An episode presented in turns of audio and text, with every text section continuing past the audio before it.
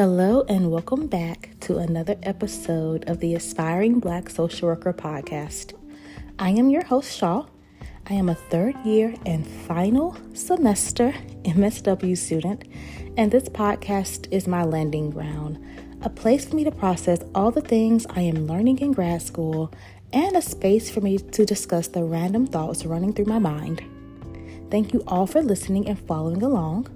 Please take a moment to subscribe rate, and review the podcast. Also, follow me on Instagram at Aspiring Black Social Worker.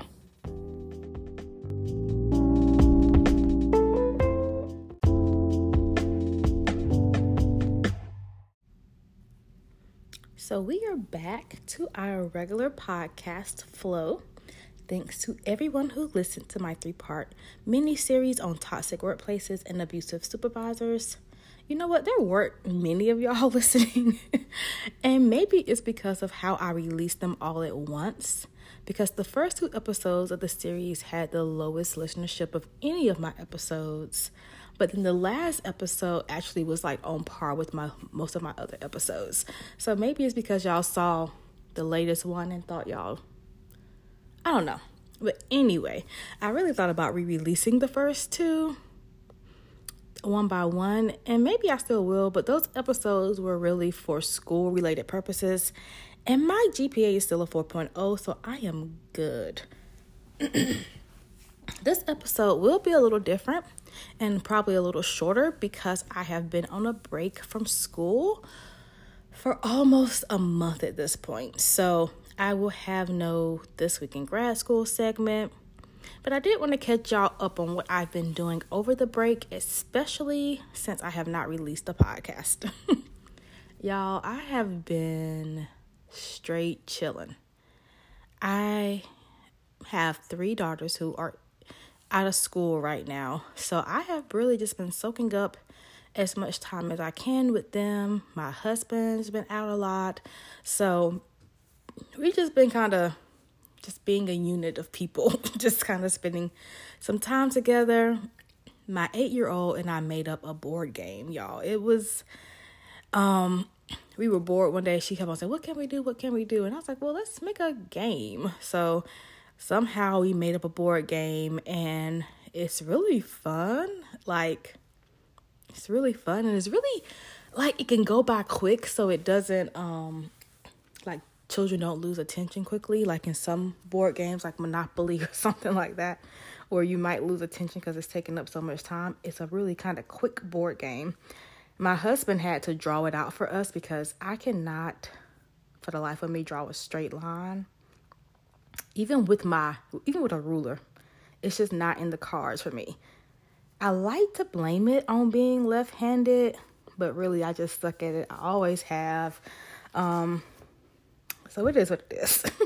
but we have spent a lot of time playing this game, um, playing other games as well, but this is kind of new for us, so we've been just enjoying that. I've also been reading. I'm not sure if I ever mentioned how much I really, really enjoy reading before on the podcast, but what I tend to do is on my breaks from school, since for the last almost three years, I spend my breaks like catching up on reading that I would normally do. Um, bef- like before I was in school. So I, I spent a lot of time reading on my breaks. But this break, I haven't read as much as I thought I would. Um, probably because, you know, just the holiday season and doing everything with that.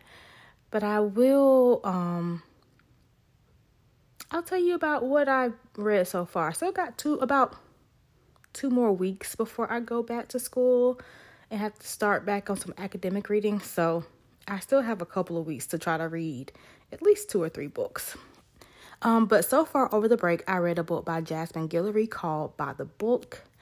I am a fan of hers. Like all of her books are like good, light-hearted reading. It's nothing heavy. It's not gonna make you, you know, think about the difficult issues of the world today.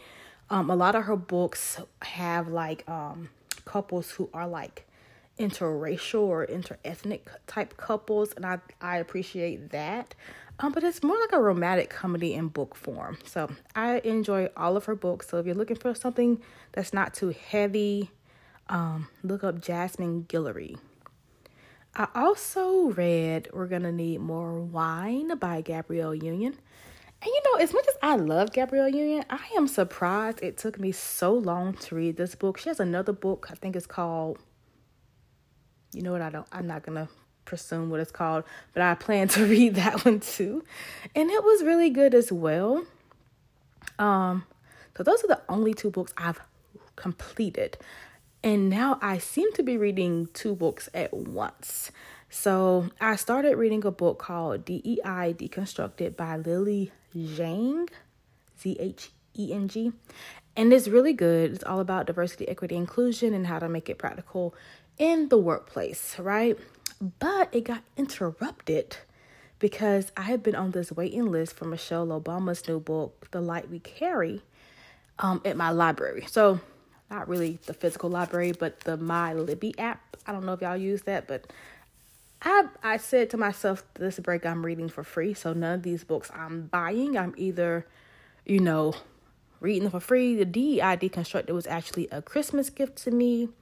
Um, so when I I was been I've been waiting on this book by Michelle Obama to become available, and I've been in the line, and it came available. So now I kind of stopped reading DEI Deconstructed to read um, the light we carry because you only get 14 days to read it on this app. So I'm focused on that right now. Um, I also don't know, like I said, I've been trying to read for free. So I'm not sure if y'all know, but if you have Amazon Prime, you get a free book every month. It used to be two free books, but they they got stingy and they're giving you one free book. But I'm still happy with a free book. It's a free book. They are pre-selected books. Um, like I guess they have like people who pick the books, but they really have a good like diverse kind of selection. Like you can find like some memoirs, you can find some mysteries, you can find some thrillers, you can find some romance, you can find, you know, authors of, you know, various races and ethnicities.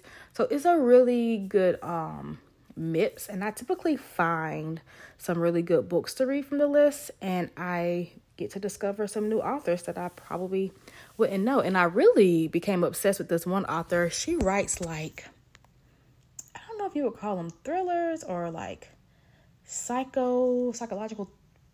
I don't know. But let me tell y'all her name. Let me find it right fast because I really recommend her. And she does like series. So let's see. The, hmm, where is it at? When did I last read it?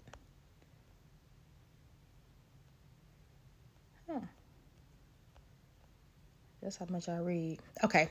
Her name is Brianna Labuskes, L A B U S K E S.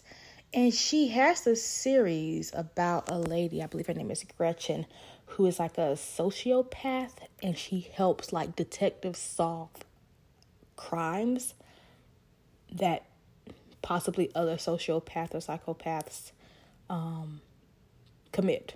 So it's just very interesting. So I definitely recommend um, looking into that. Um, what else has been going on? Oh yeah. So for Christmas, my sister and my cousin threw a Christmas party for like our larger family. And it was a really great time because it's been a while since we've all gotten together like that. I got to see some people who I have not seen in years, even though most of us live like less than an hour away from each other.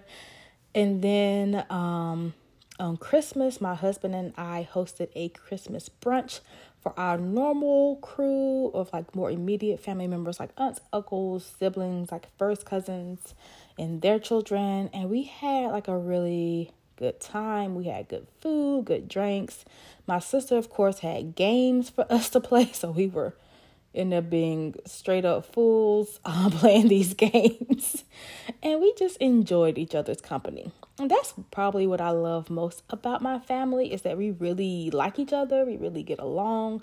We don't have like those drama filled gatherings y'all see on Instagram of like families fighting or arguing. Like that's not what we do. We just we still just have a good time overall. Like even when the drinking starts, no one's like drinking and like starting problems. so um, I have to say, I have really been enjoying this little school break.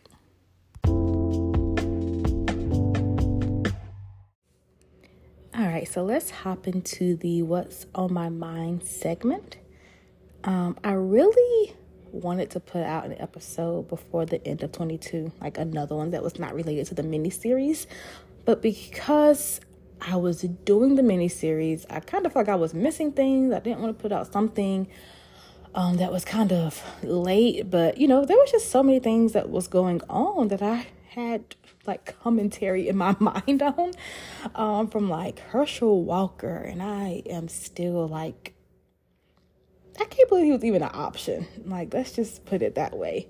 Um, to the white teacher who told his black students that he thinks white people are superior, and even the Meg, Thee Stallion, and Tory Lanez um, trial. I didn't even know people thought she was lying until the trial began.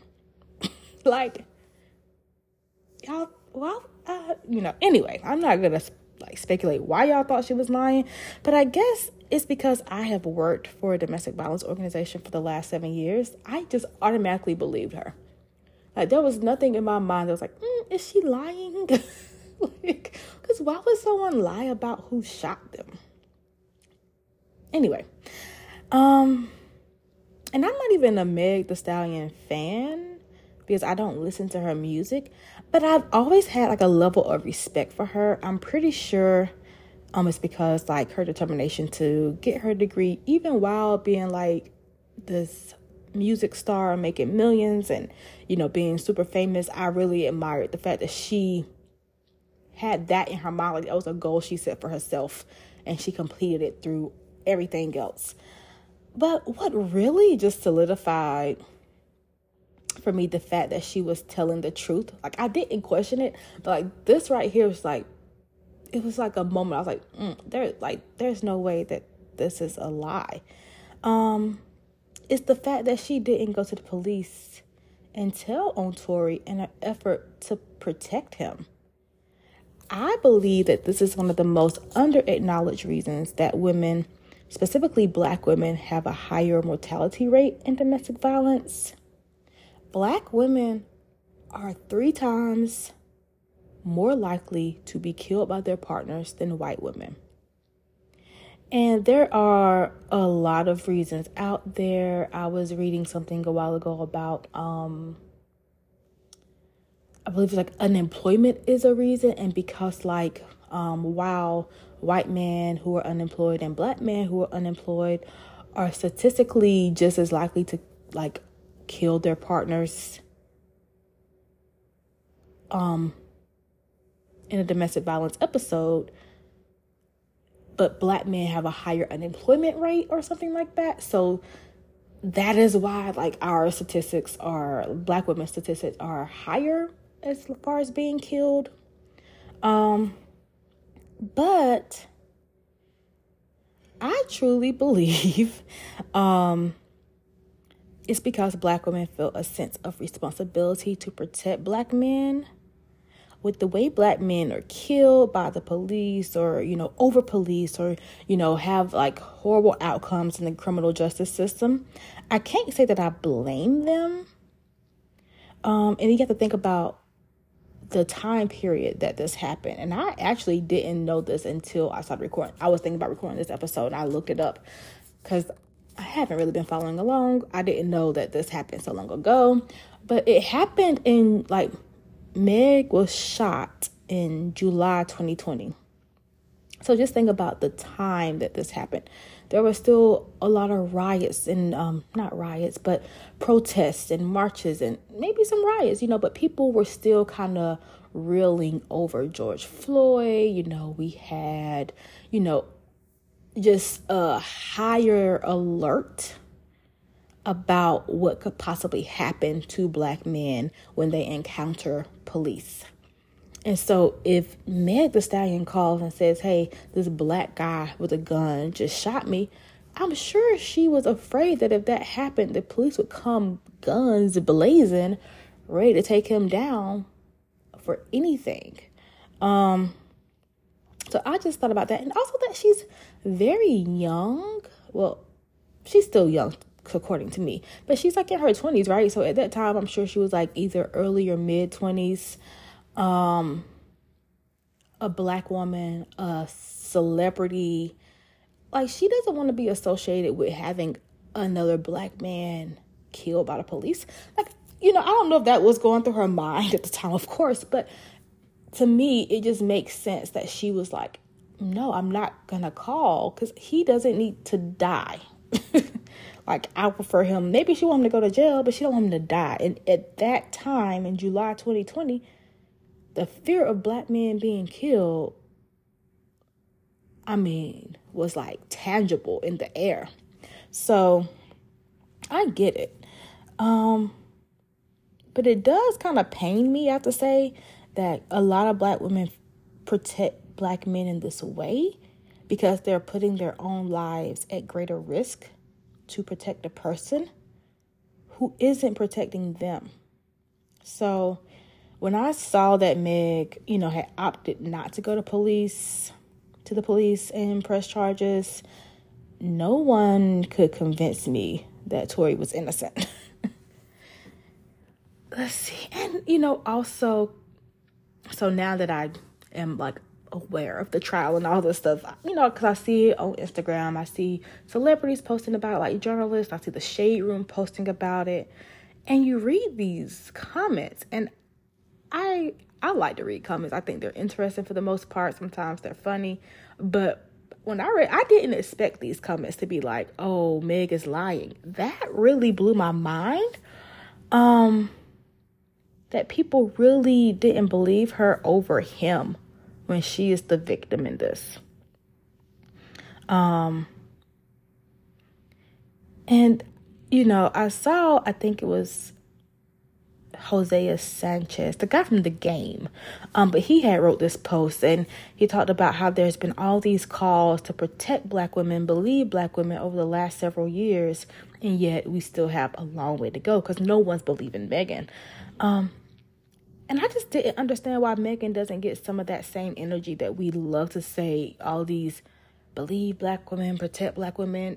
Like we say this, but then what is it about her that doesn't deserve the same respect and the same protection. Because I saw a lot of victim blaming and trying to find some behavior from Megan that, like, could justify her being shot. Like, what is that? Like, some kind of internalized misogyny on our part? Like, do people really think that this man could not shoot this woman? Like, I really don't know the ins and outs. I don't even know who Tory Lanez is. Like, I don't know if he's a rapper, he's a singer. I know he's in the music industry for some reason, but I can't tell you a song. So, like, but what is it about him that makes him more believable than her? Like, that's what I don't know. Um, so all that victim blaming just really kind of threw me for a loop. Because do y'all think she deserves to be shot because she was drunk at a party?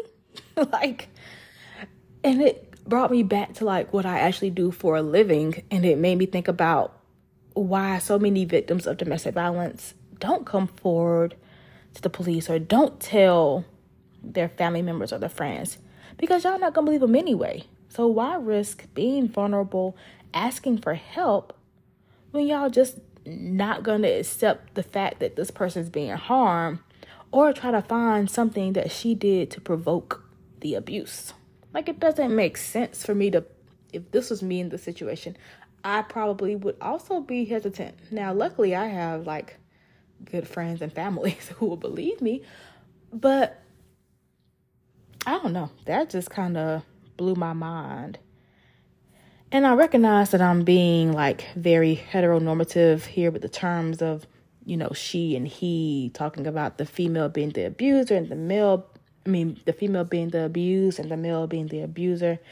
But I'm using these terms when talking specifically about Megan and Tory. But please be aware that anyone of any gender can be abusive, and all types of relationships can experience abuse. So, um, I just wanted to put that out there because that was something that was on my mind, I guess heavier than I really thought about it. Um, yeah, so prayers up for Meg Thee Stallion. Um, another person who has caught my attention again is I don't even want to say it. it's Kanye West, and I'm not gonna discuss him anymore on my podcast because it's a lot for me. And if you saw my Instagram post, you saw how I how I'm like rethinking everything I ever said about Kanye. I've listening to some interviews and reading up on him. But what really kind of struck me in everything that I've been kind of reading and listening to is this concepts of internalized racism and internalized white supremacy. Um, and people of, you know, all races can deal with these. And I want to define these concepts for y'all a bit because in my in my effort to kind of like process my thoughts, I have been doing I, you know, I'm a kind of a nerd sometimes. So I'm like literally reading like academic articles about these things, but um just kind of trying to figure out like what is it? And I don't know if I have all the answers, but I'm going to try to like walk y'all through some of my thoughts and even share some things from the articles that I read. So, internalized racism happens when a person takes in and believes racist stereotypes and beliefs and has negative attitudes towards their own racial group. So that would be a black person, me for example. I would believe that black people are lazy. I would believe that black people um eat watermelon. Like whatever the racist stereotypes and beliefs, I believe that we're you know black people are dumb or lack intelligence. That's what I mean, or like not as pretty as white people. That's what I mean by internalized racism. When you take in those negative attitudes, negative beliefs, and stereotypes um, towards your own racial groups, and it kind of affects how you intrinsically value yourself, right? So, internalized racism is considered the most psychologically damaging effect of racism because of how it affects one's view of themselves, their abilities, and their worth, their intelligence, their beauty, and overall place in society. It not only affects how they see themselves, but others who look like them. So it wouldn't just be, oh, I think I as a black woman, I am less intelligent. I would think all black women are less intelligent. I would think that all black people are lazy. And I would be on that thing of we need to pull ourselves up by our bootstraps because that's what the white people did and that's what we need to do. You know, that would be that would be kind of and I know I'm making light of this, but I can't help it because it's just so deep to me. Um and people who have internalized racism believe that white people are inherently superior. And many will do anything they can to be in close proximity to whiteness. So, like white adjacent. There was this video going around of Gabrielle Union discussing how she used to tuck in her lips to make them look thinner in an effort to appear less black. Now, people were kind of picking at her because clearly everyone can see that she's black. But what I and I didn't see the whole interview, so I'm I'm not speaking for her, but this is what I interpreted that to mean is that she was trying to have a closer proximity to the white beauty standards that are celebrated, especially in the Hollywood, right?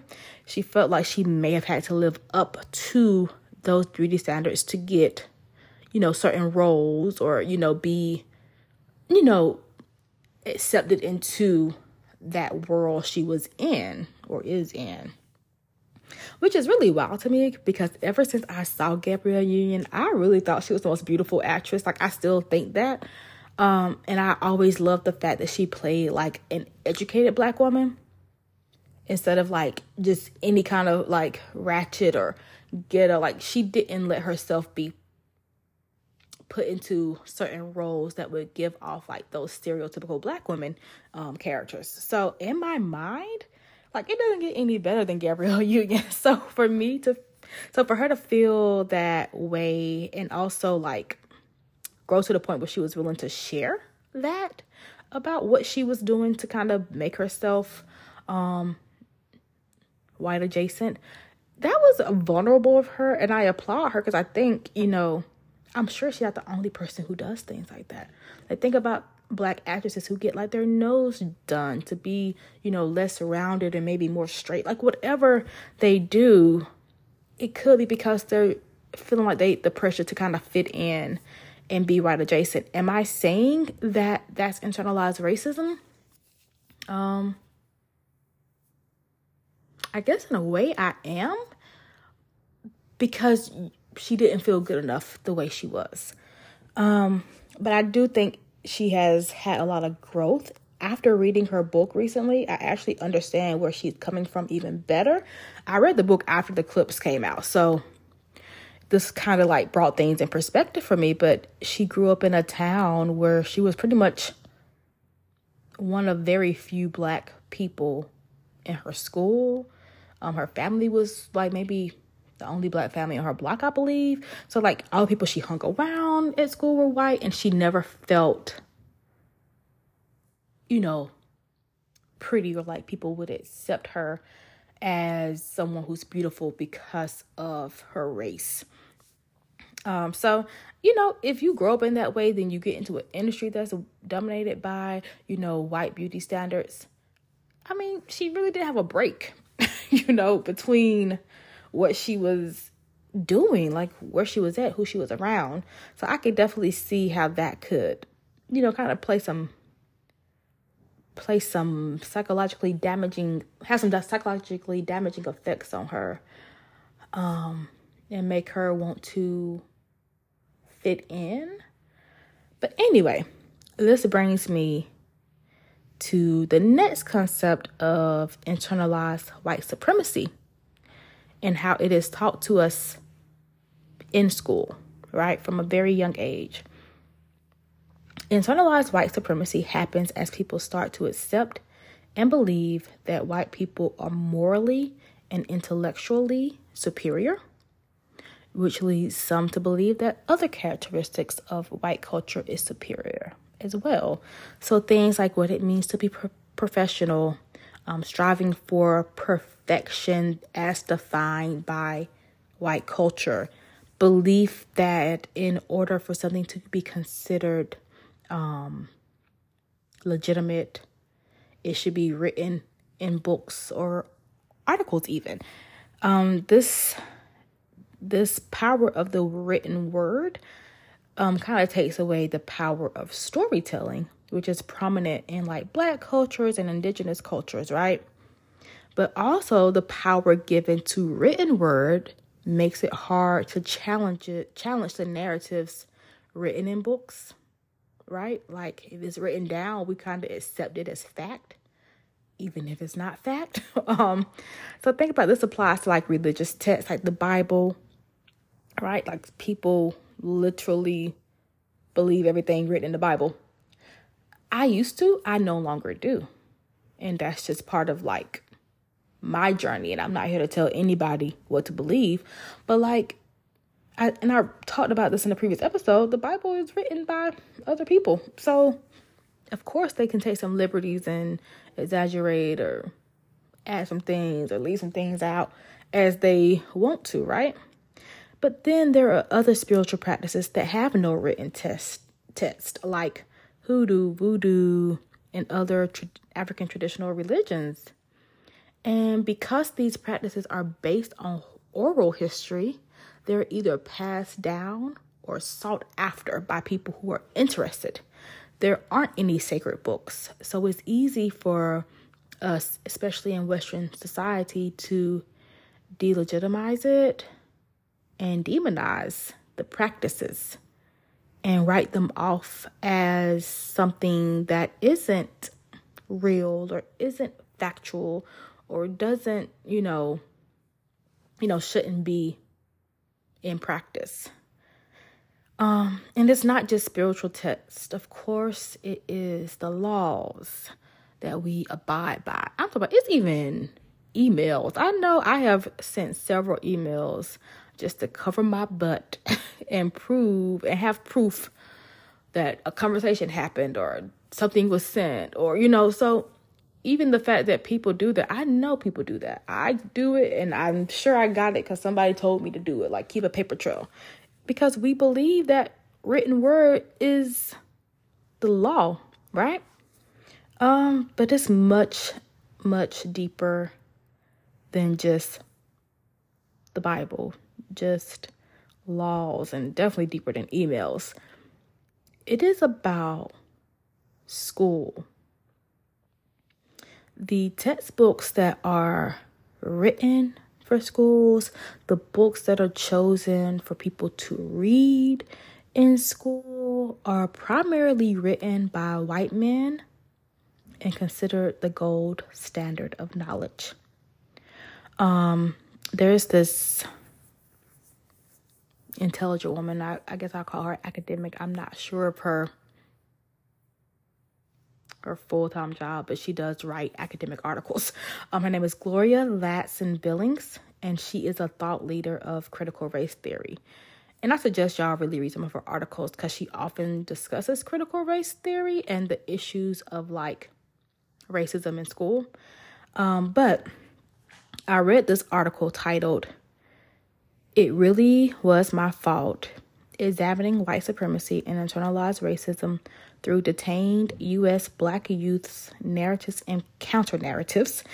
It was written by Desiree Talenta, Stephanie Ann Shelton, and Sarah McDaniel. And I just want to read what they say to y'all about white supremacy in school systems because I found it to be eye opening. Okay, so this is like an excerpt from that. So this is not Gloria Ladson Billings. I brought her up because it does discuss like some critical race theory concepts.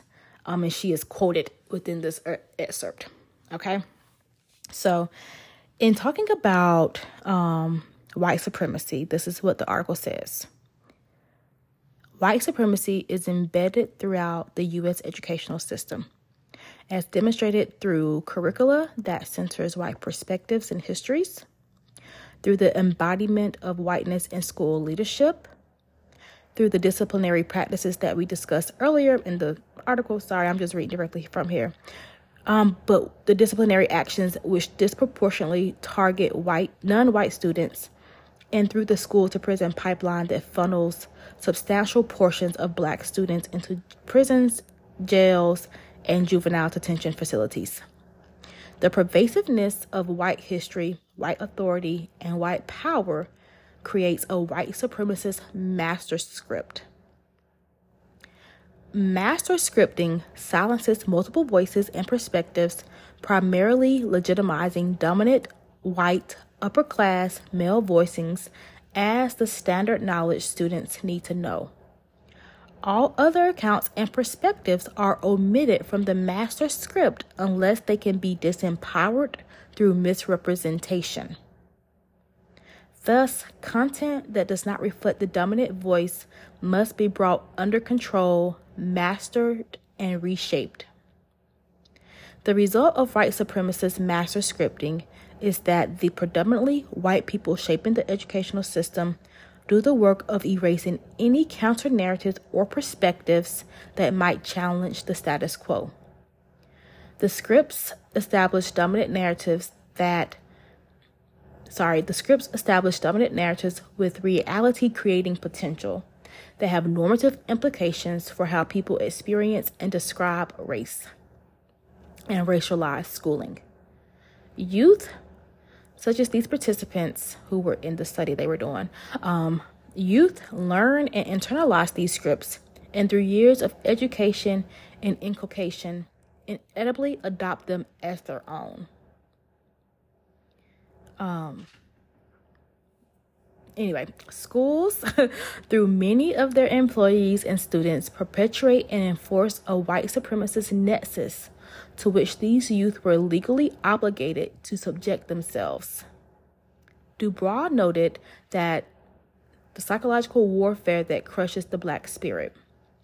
Perhaps one of the most nefarious effects of the psychic war on blackness is that it plants seeds of self condemnation that render black youth hesitant or unable to name racism and to condemn the white people who participate in their oppression, including teachers, administrators, and other youth.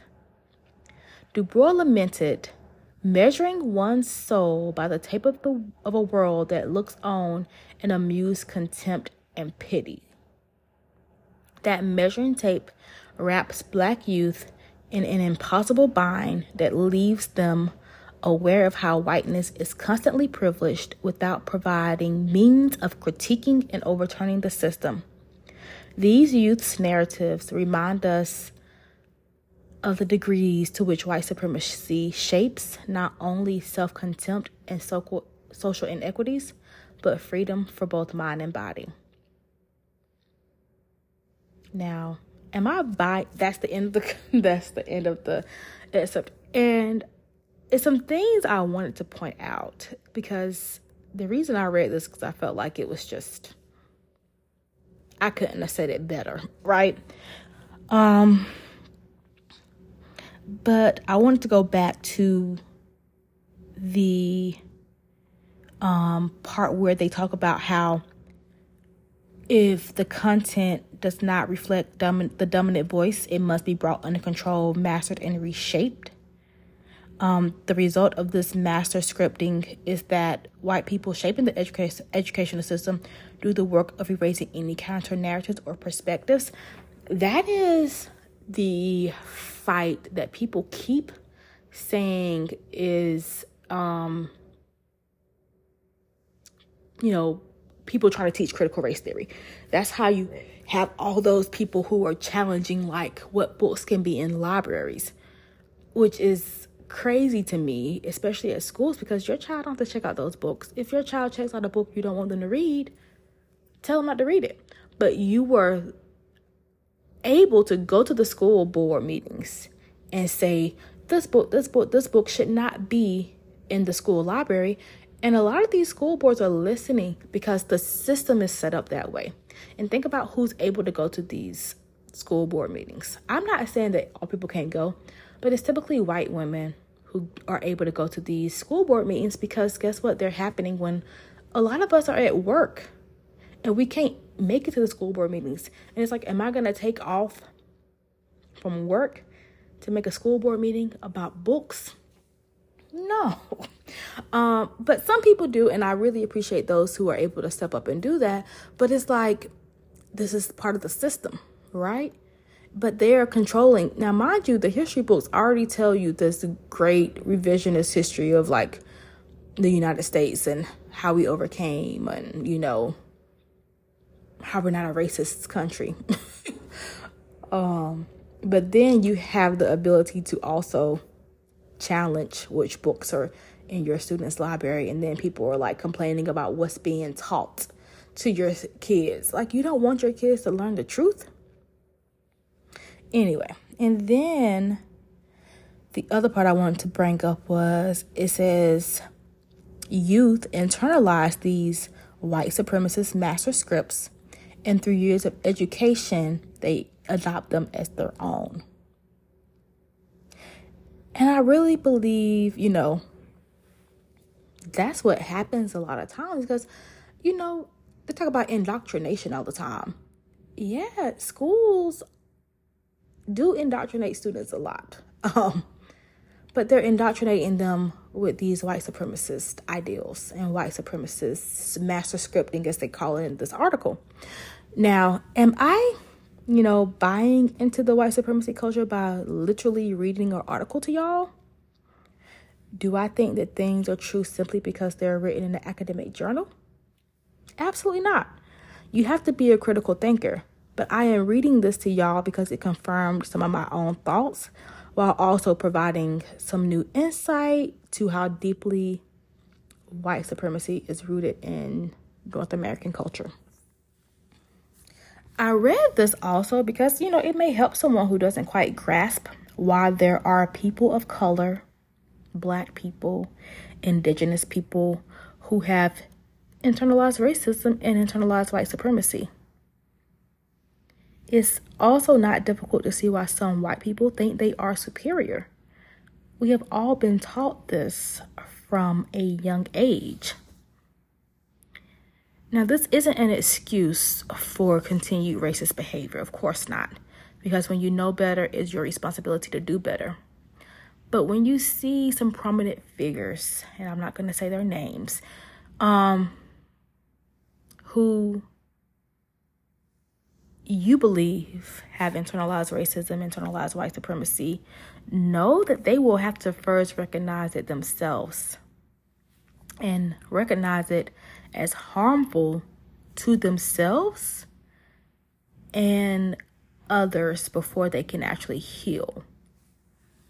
Which brings me to another article I read titled The Trajectory the Trajectory of Awareness, a tool to dismantle anti black racism in social work education, written by Latasha Smith and Carolyn Mack.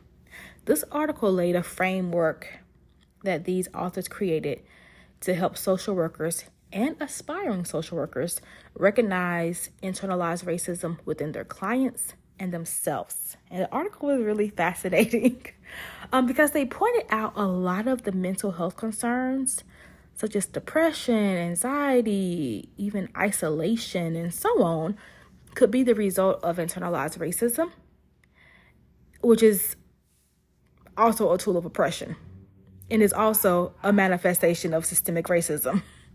So, just like race, internalized race is intentionally socially constructed. And I want to have just a quick aside about social constructs because I've had a few conversations about social construction lately and whether or not socially constructed concepts, things, ideas are real. And I feel the need to say that just because something is socially constructed does not make it fake. Yes, at its conception, it was made up, like most things. Um, but the fact that people buy into these ideas and they agree that these things are real or these things will in fact work the way that they say it's going to work make it real um, the best example of a social construct that I can think of is money. Money didn't always exist, and there are differences between, you know, money and currency. So I want to be clear. But either way is socially constructed. It was socially constructed as an easier, more efficient way to purchase goods. Although most of us keep our money in the bank and rarely have actual currency or cash on hand, we recognize the fact that we need money to survive in this society. So, even though money is socially constructed, it is real, and not having it or not having enough of it has very real consequences, right? Like homelessness and food insecurity. The same is true with race.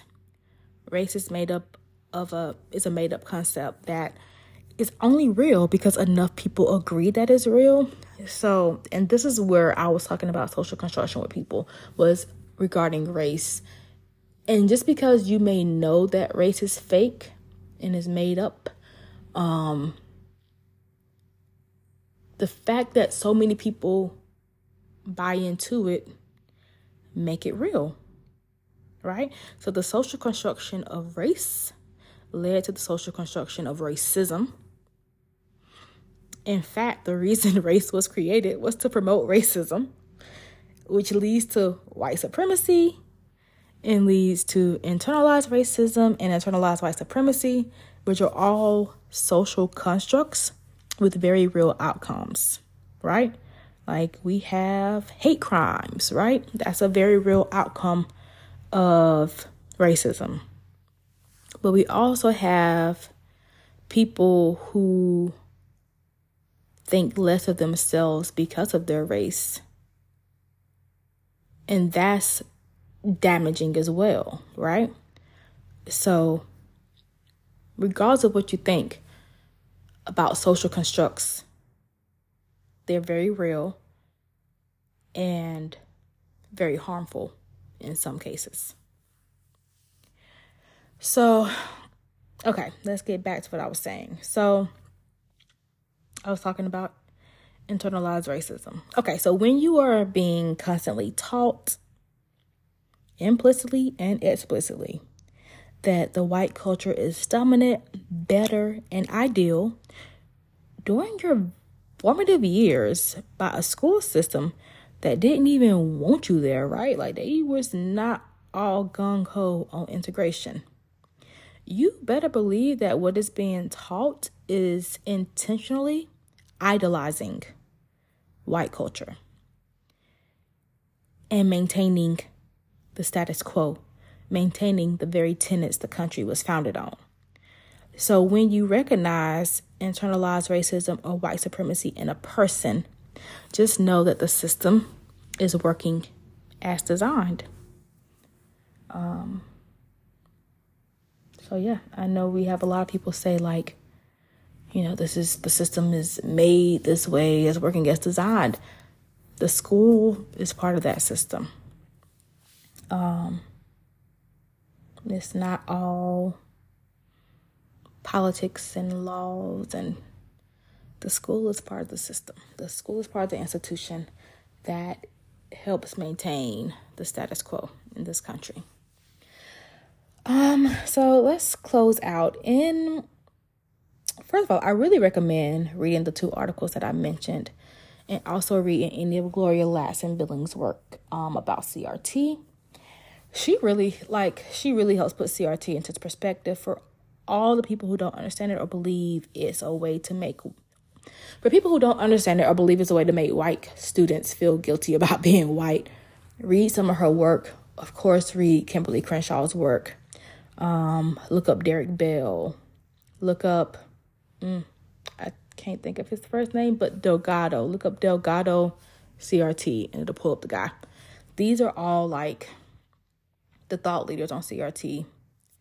Um, these are all people who help shape CRT.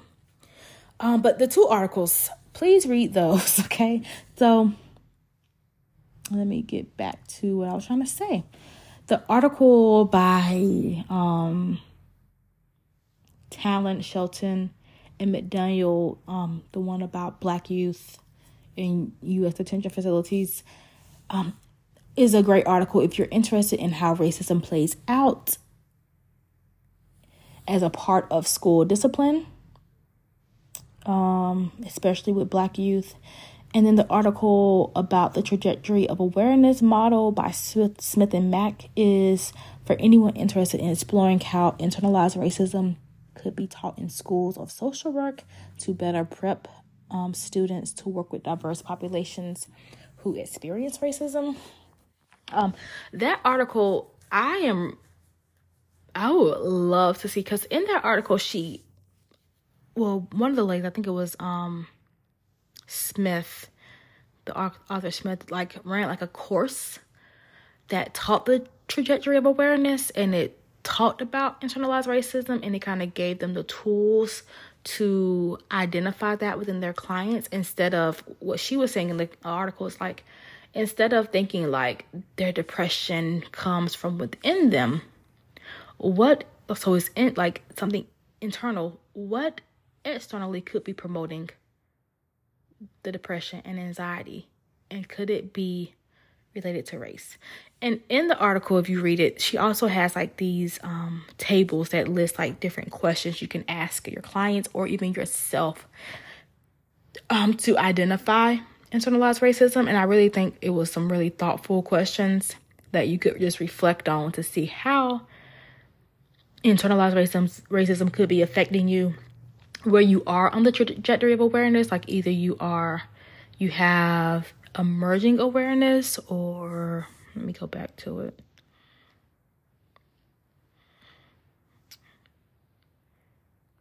Or reckoning with awareness. So emerging or developing awareness is when you um move to some knowledge about how internalized racial oppression affects you and what you've internalized um, and it, it kind of helps you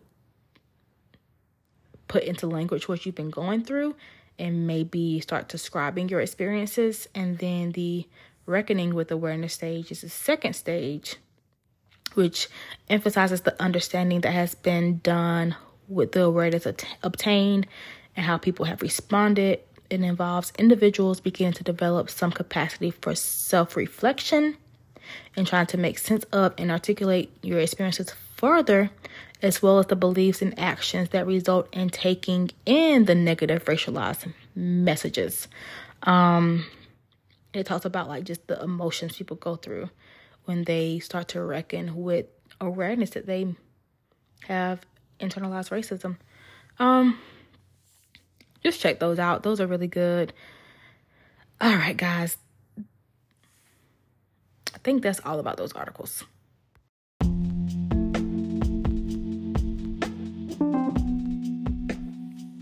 Okay, good people, that is all I have for y'all today. I hope I gave y'all some food for thought. Truly, I do.